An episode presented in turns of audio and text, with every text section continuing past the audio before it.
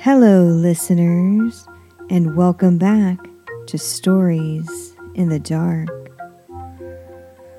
This is season three of our spooky little podcast, and our theme this season is monsters and mayhem. I hope you enjoy our stories, because we certainly enjoy you. Hello, hello, horror family, and welcome to our Halloween episode. This year we saved up all the fun for one night only. And tonight, our story is called Hell Night. So sit back, relax, and enjoy the ride. Did you hear about the party? Bobby asked, draining the beer he had just opened. I shook my head and picked at my shoe, pulling off the edges of the rubber sole. There were always parties. The cigarette in my other hand burned too close to my fingers, and I flicked it on the ground without thinking, a reaction to the sharp sting. We always want to throw away the things that hurt us.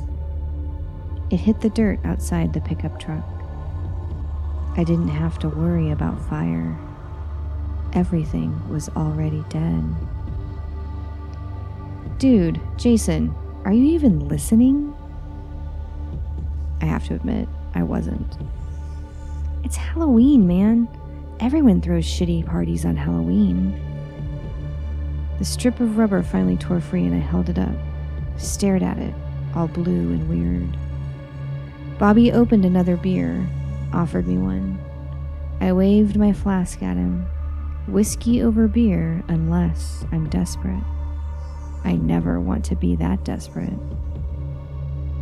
I tipped my head back and let it burn all the way down. That's what I'm trying to tell you. This one isn't shitty.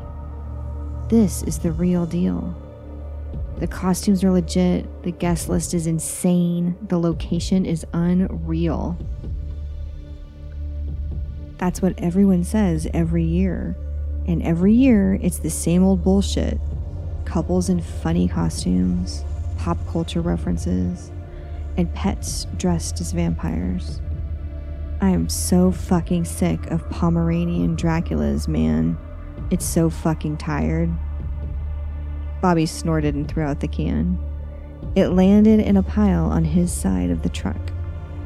His side, his truck, everything was Bobby's.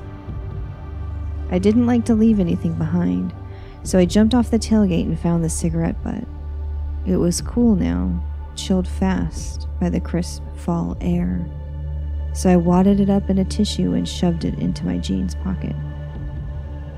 No wonder you always stink, man, Bobby joked. Always carrying your trash around. I flushed and gritted my teeth. He was just pissed I didn't want to hear about his stupid party. I relented. How do you know about it? My mom's boyfriend is into some weird shit, and I heard him telling her about it. Invite only, no crashing. It's the party of the year. Someone shows up and gives you the invite. Nothing digital, you know?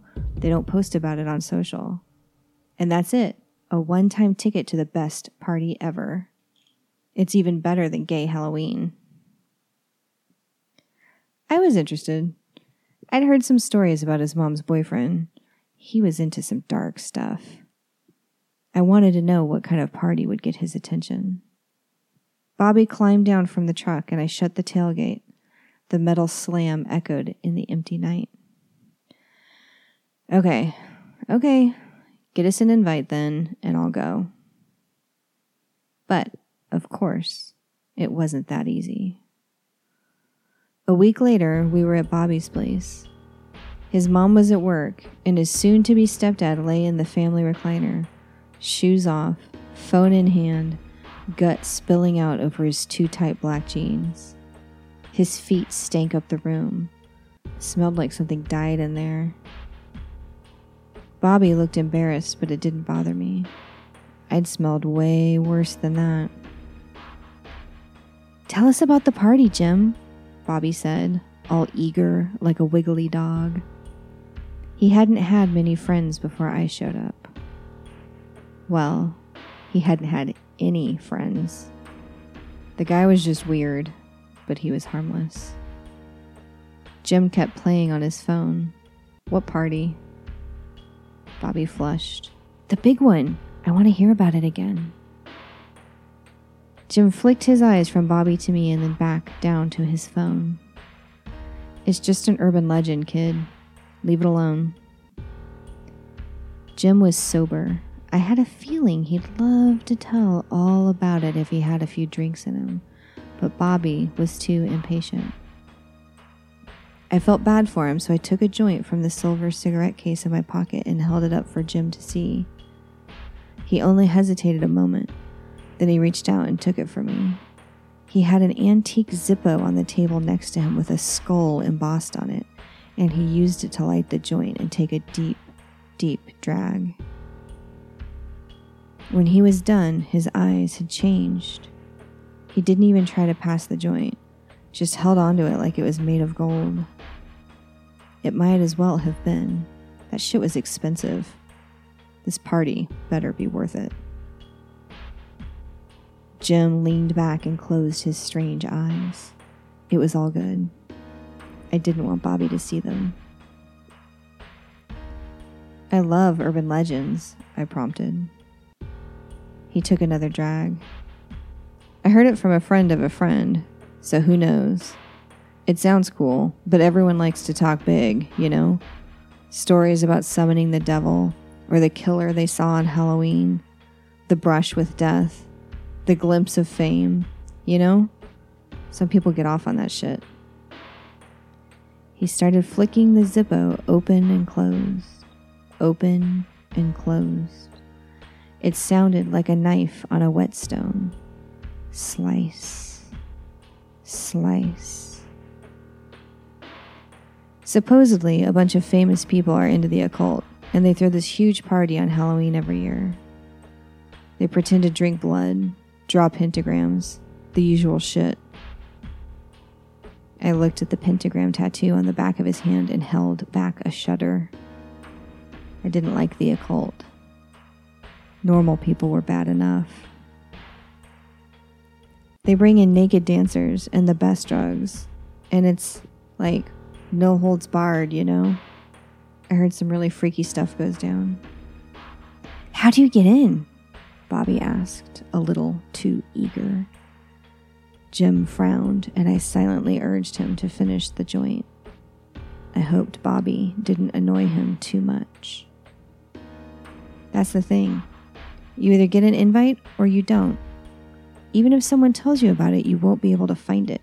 You have to have the invite. No one knows how you get on the list. I know it sounds cool to you, but there's no way a couple of punks like you are getting into a party like that, and it's probably a good thing. Anything that sounds too good to be true usually is. Bobby didn't care that Jim was trying to warn us off. He kept pestering him, asking him how to get on the list, but Jim was done. Really done. The stuff in that joint was too strong for most people if they weren't used to it.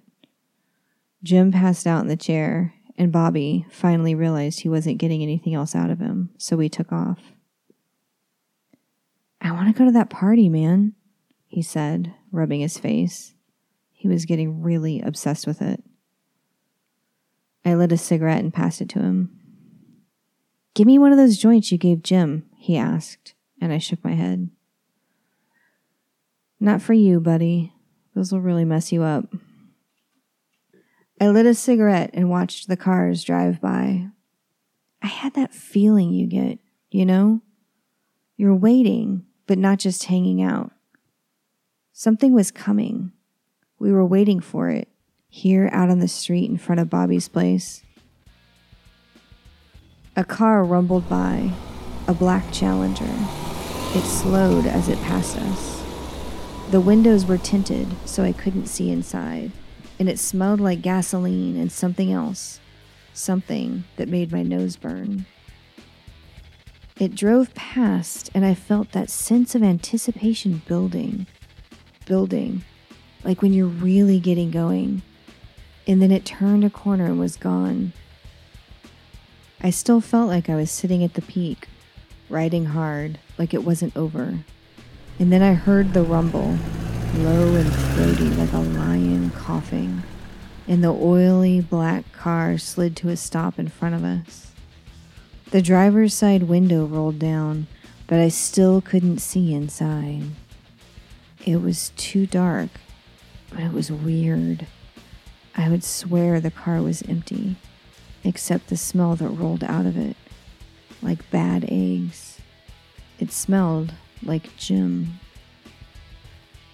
A hand, an arm, too thin and covered in black fabric, reached out, holding an envelope.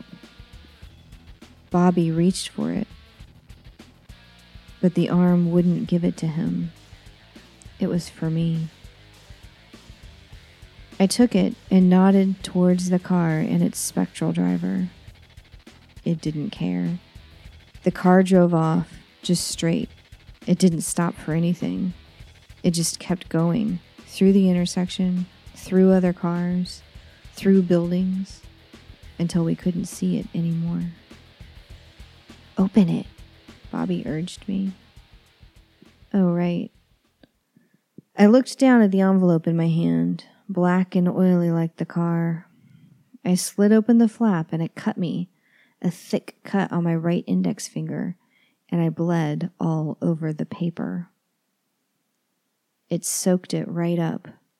A faint red smoke drifted up, metallic and gross. The paper inside was just as weird. Too soft, black and sooty. The letters danced like flames. I couldn't tell you what it said. The letters moved around too much, but I knew what it was. I knew what it said in a way that was beyond words, beyond speech. Is that it? Bobby whispered. My fingertips burned from holding the invitation. Yeah. Yeah, this is it. One night only pass to the best party on Halloween a one night, one time pass into hell. All I could see were flames. Bobby laughed nervously. Me too? His desperation asked. I felt bad for him. Of course, buddy. Says I get to bring a guest, and who better than my new best friend? His smile almost broke my heart. It was so pure and so happy. In that moment, I didn't want anything to happen to him. Come on, let's go get some costumes. We stayed at my place, drinking and playing stupid video games all night and all day. When the sun started to go down, we changed into our costumes. I was the wolf man.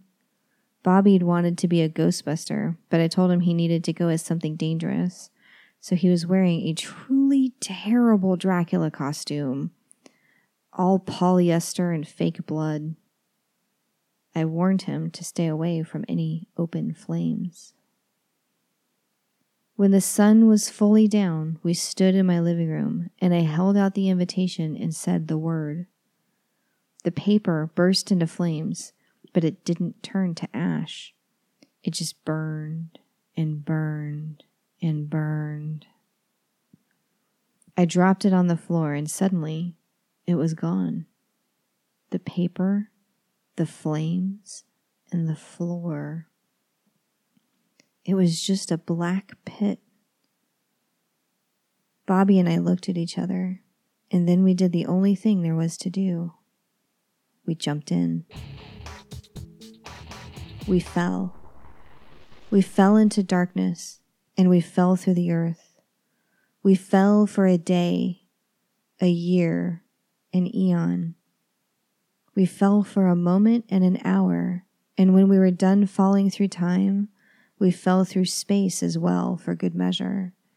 And when that was all done, we were finally there in hell's great hall. I don't know how to describe much of what we saw when we first walked in. Among the many horrors and grotesqueries, there were also moments of incandescent beauty. A woman dressed in a cloak and gown in all black and holding a scythe rode in on a pale horse. She was lovely and fascinating, and I felt a pull, something drawing me to her. But Bobby put a hand on my shoulder, shook his head, eyes frantic. The whole party fell quiet when she rode in, and when she slid down from the pale horse, everyone bowed. A man came, took her hand.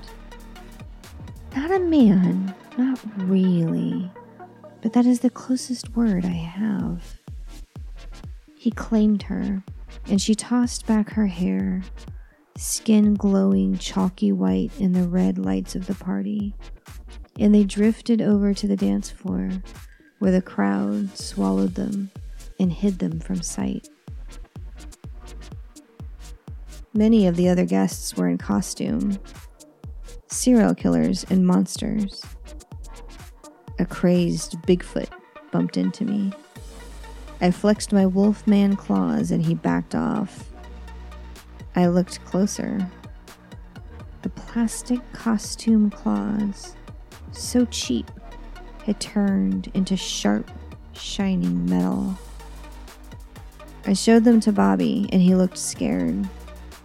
This place was freaking him out real bad. His costume still looked the same cheap and fake. I felt my teeth getting longer. Someone held out a glass of wine, and I drank without thinking, spit it out, the metallic taste heavy and gross on my tongue. I sniffed it. It was blood. I looked around and found a fountain of what looked like wine but wasn't a blood fountain. Everywhere I looked, I saw teeth and blood, killers and their victims. Bobby ran off to dance with a woman who smelled like madness, and I kept wandering around the party, looking to see what I would see.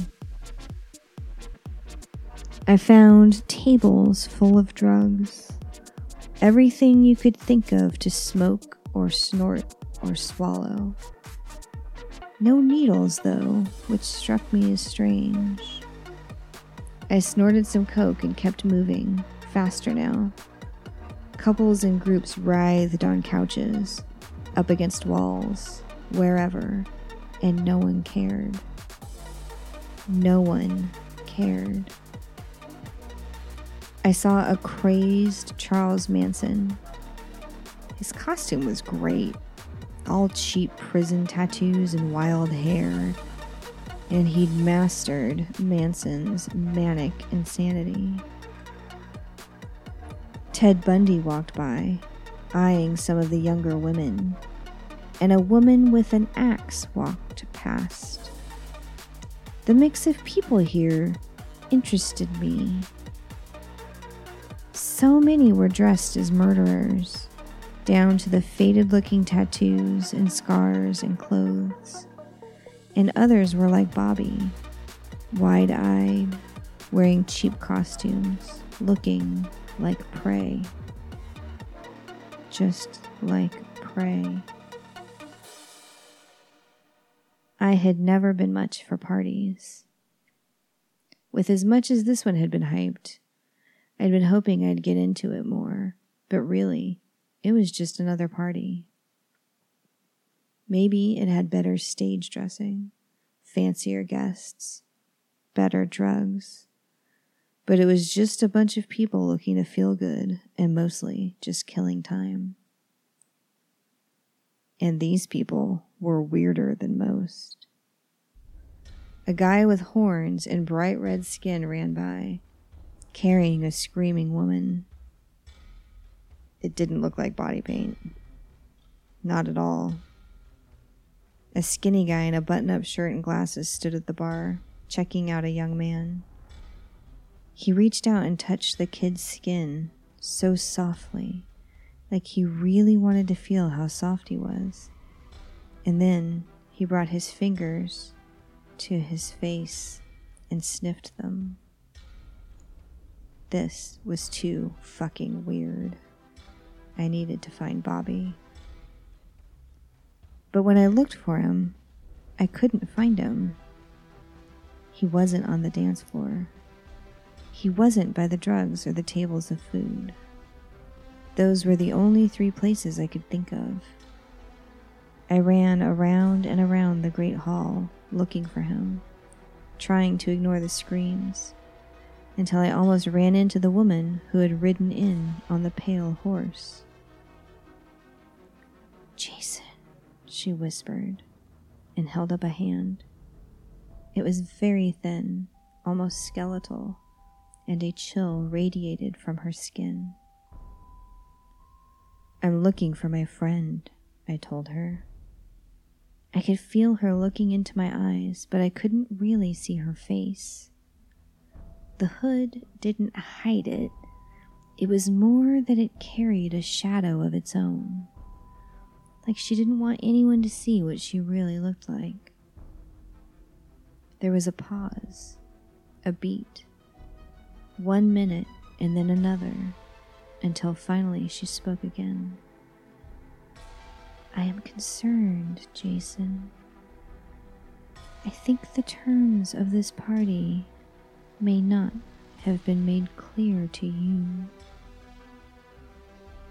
She took my hand in hers it felt worse than it looked, cold and hard, like I was holding bones. They felt brittle in my fingers. She walked me a little bit away from the heart of the party. It was quieter here. He throws it for me every year, she said, looking around the room. She must mean the man I saw her with earlier. I hadn't seen him again. Do you know who I am? I shook my head, but it was a lie. I suspected. She didn't press the point. She didn't need to. This is a killer's party, Jason. You were invited because you are a killer. All the guests are killers, dead or alive, you see? I looked over at Charles Manson and she nodded. Yes, that's really him. They're all here, like I said, dead or alive. The living get a pass to come down here. One night in hell. The dead get a break from their torment for one night a year, and the price of admission is an innocent soul. The party moved around us. I felt like I'd been punched in the gut. Bobby was here because of me. If it weren't for me, he'd be safe back at home thinking about the party that was probably just a legend. Instead, we were here in hell, and I was pretty sure we weren't going to make it back home. I don't think I should be here, I said. I want to get my friend and leave. She dropped my hand and looked around. You know why you're here, Jason. You know what you did, even if your friend doesn't. The foster parents, the bully when you were younger, even poor Jim. She sighed, and I thought I heard the gasping of damned souls. Well, your friend is that way. If you hurry, you just might get to him in time. She pointed past the blood fountain to a dark area with a bunch of couches. I'd passed it a million times already. I thanked her and ran, hoping I could get to Bobby.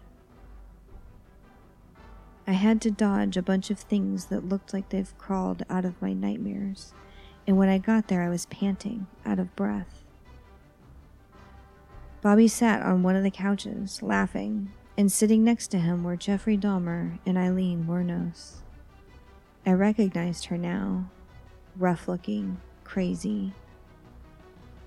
Jeffrey looked at Bobby like he wanted to eat him up. I couldn't believe Bobby hadn't noticed. They were all predators. The other couches were filled with killers. And Bobby's cheap Dracula costume looked more sad than ever, surrounded by all these predators. We gotta go, I told him and grabbed his hand. His face looked so surprised. That poor dumb kid. It's time to go, Bobby. This party's dying and we gotta get you back home. Well, maybe not home. They had probably found Jim's body. His Zippo felt hot in my pocket. I really liked that Zippo. Bobby was a good kid. He stood up with me, although you could tell he had no idea what was going on. He waved at his new friends, somewhat sadly. We started to walk away. Where are you two going? she asked, and it was Aileen, standing in our way, arms crossed over her flannel shirt. It was kind of hard to believe she'd seduced so many truckers. She looked like a rough stretch of road, and she twitched every few seconds, like she was tuned into something that was a totally different frequency from the rest of the world. I could feel the coke in my veins, urging me on, but I tried to stay cool.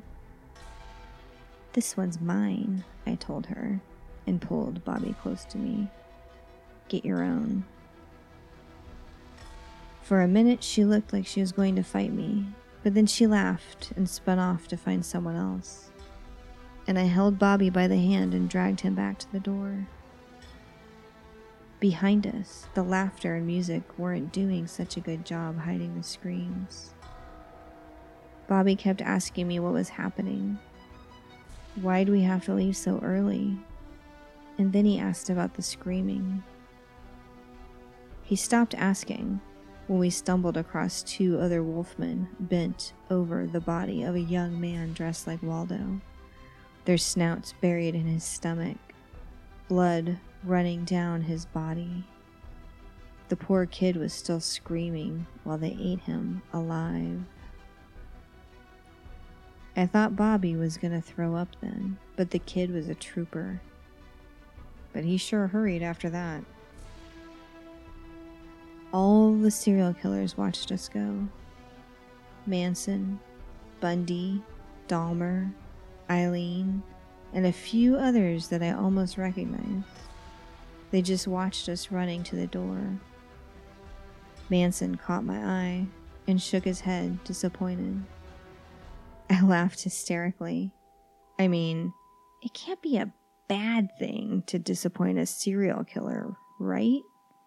To prove you're not like him? And I didn't want to be like him. If I'm a killer, it's because I had a reason. Not always a good one, but I'm not going all helter skelter on innocent people, if you know what I mean. I only like to kill people who have it coming to them.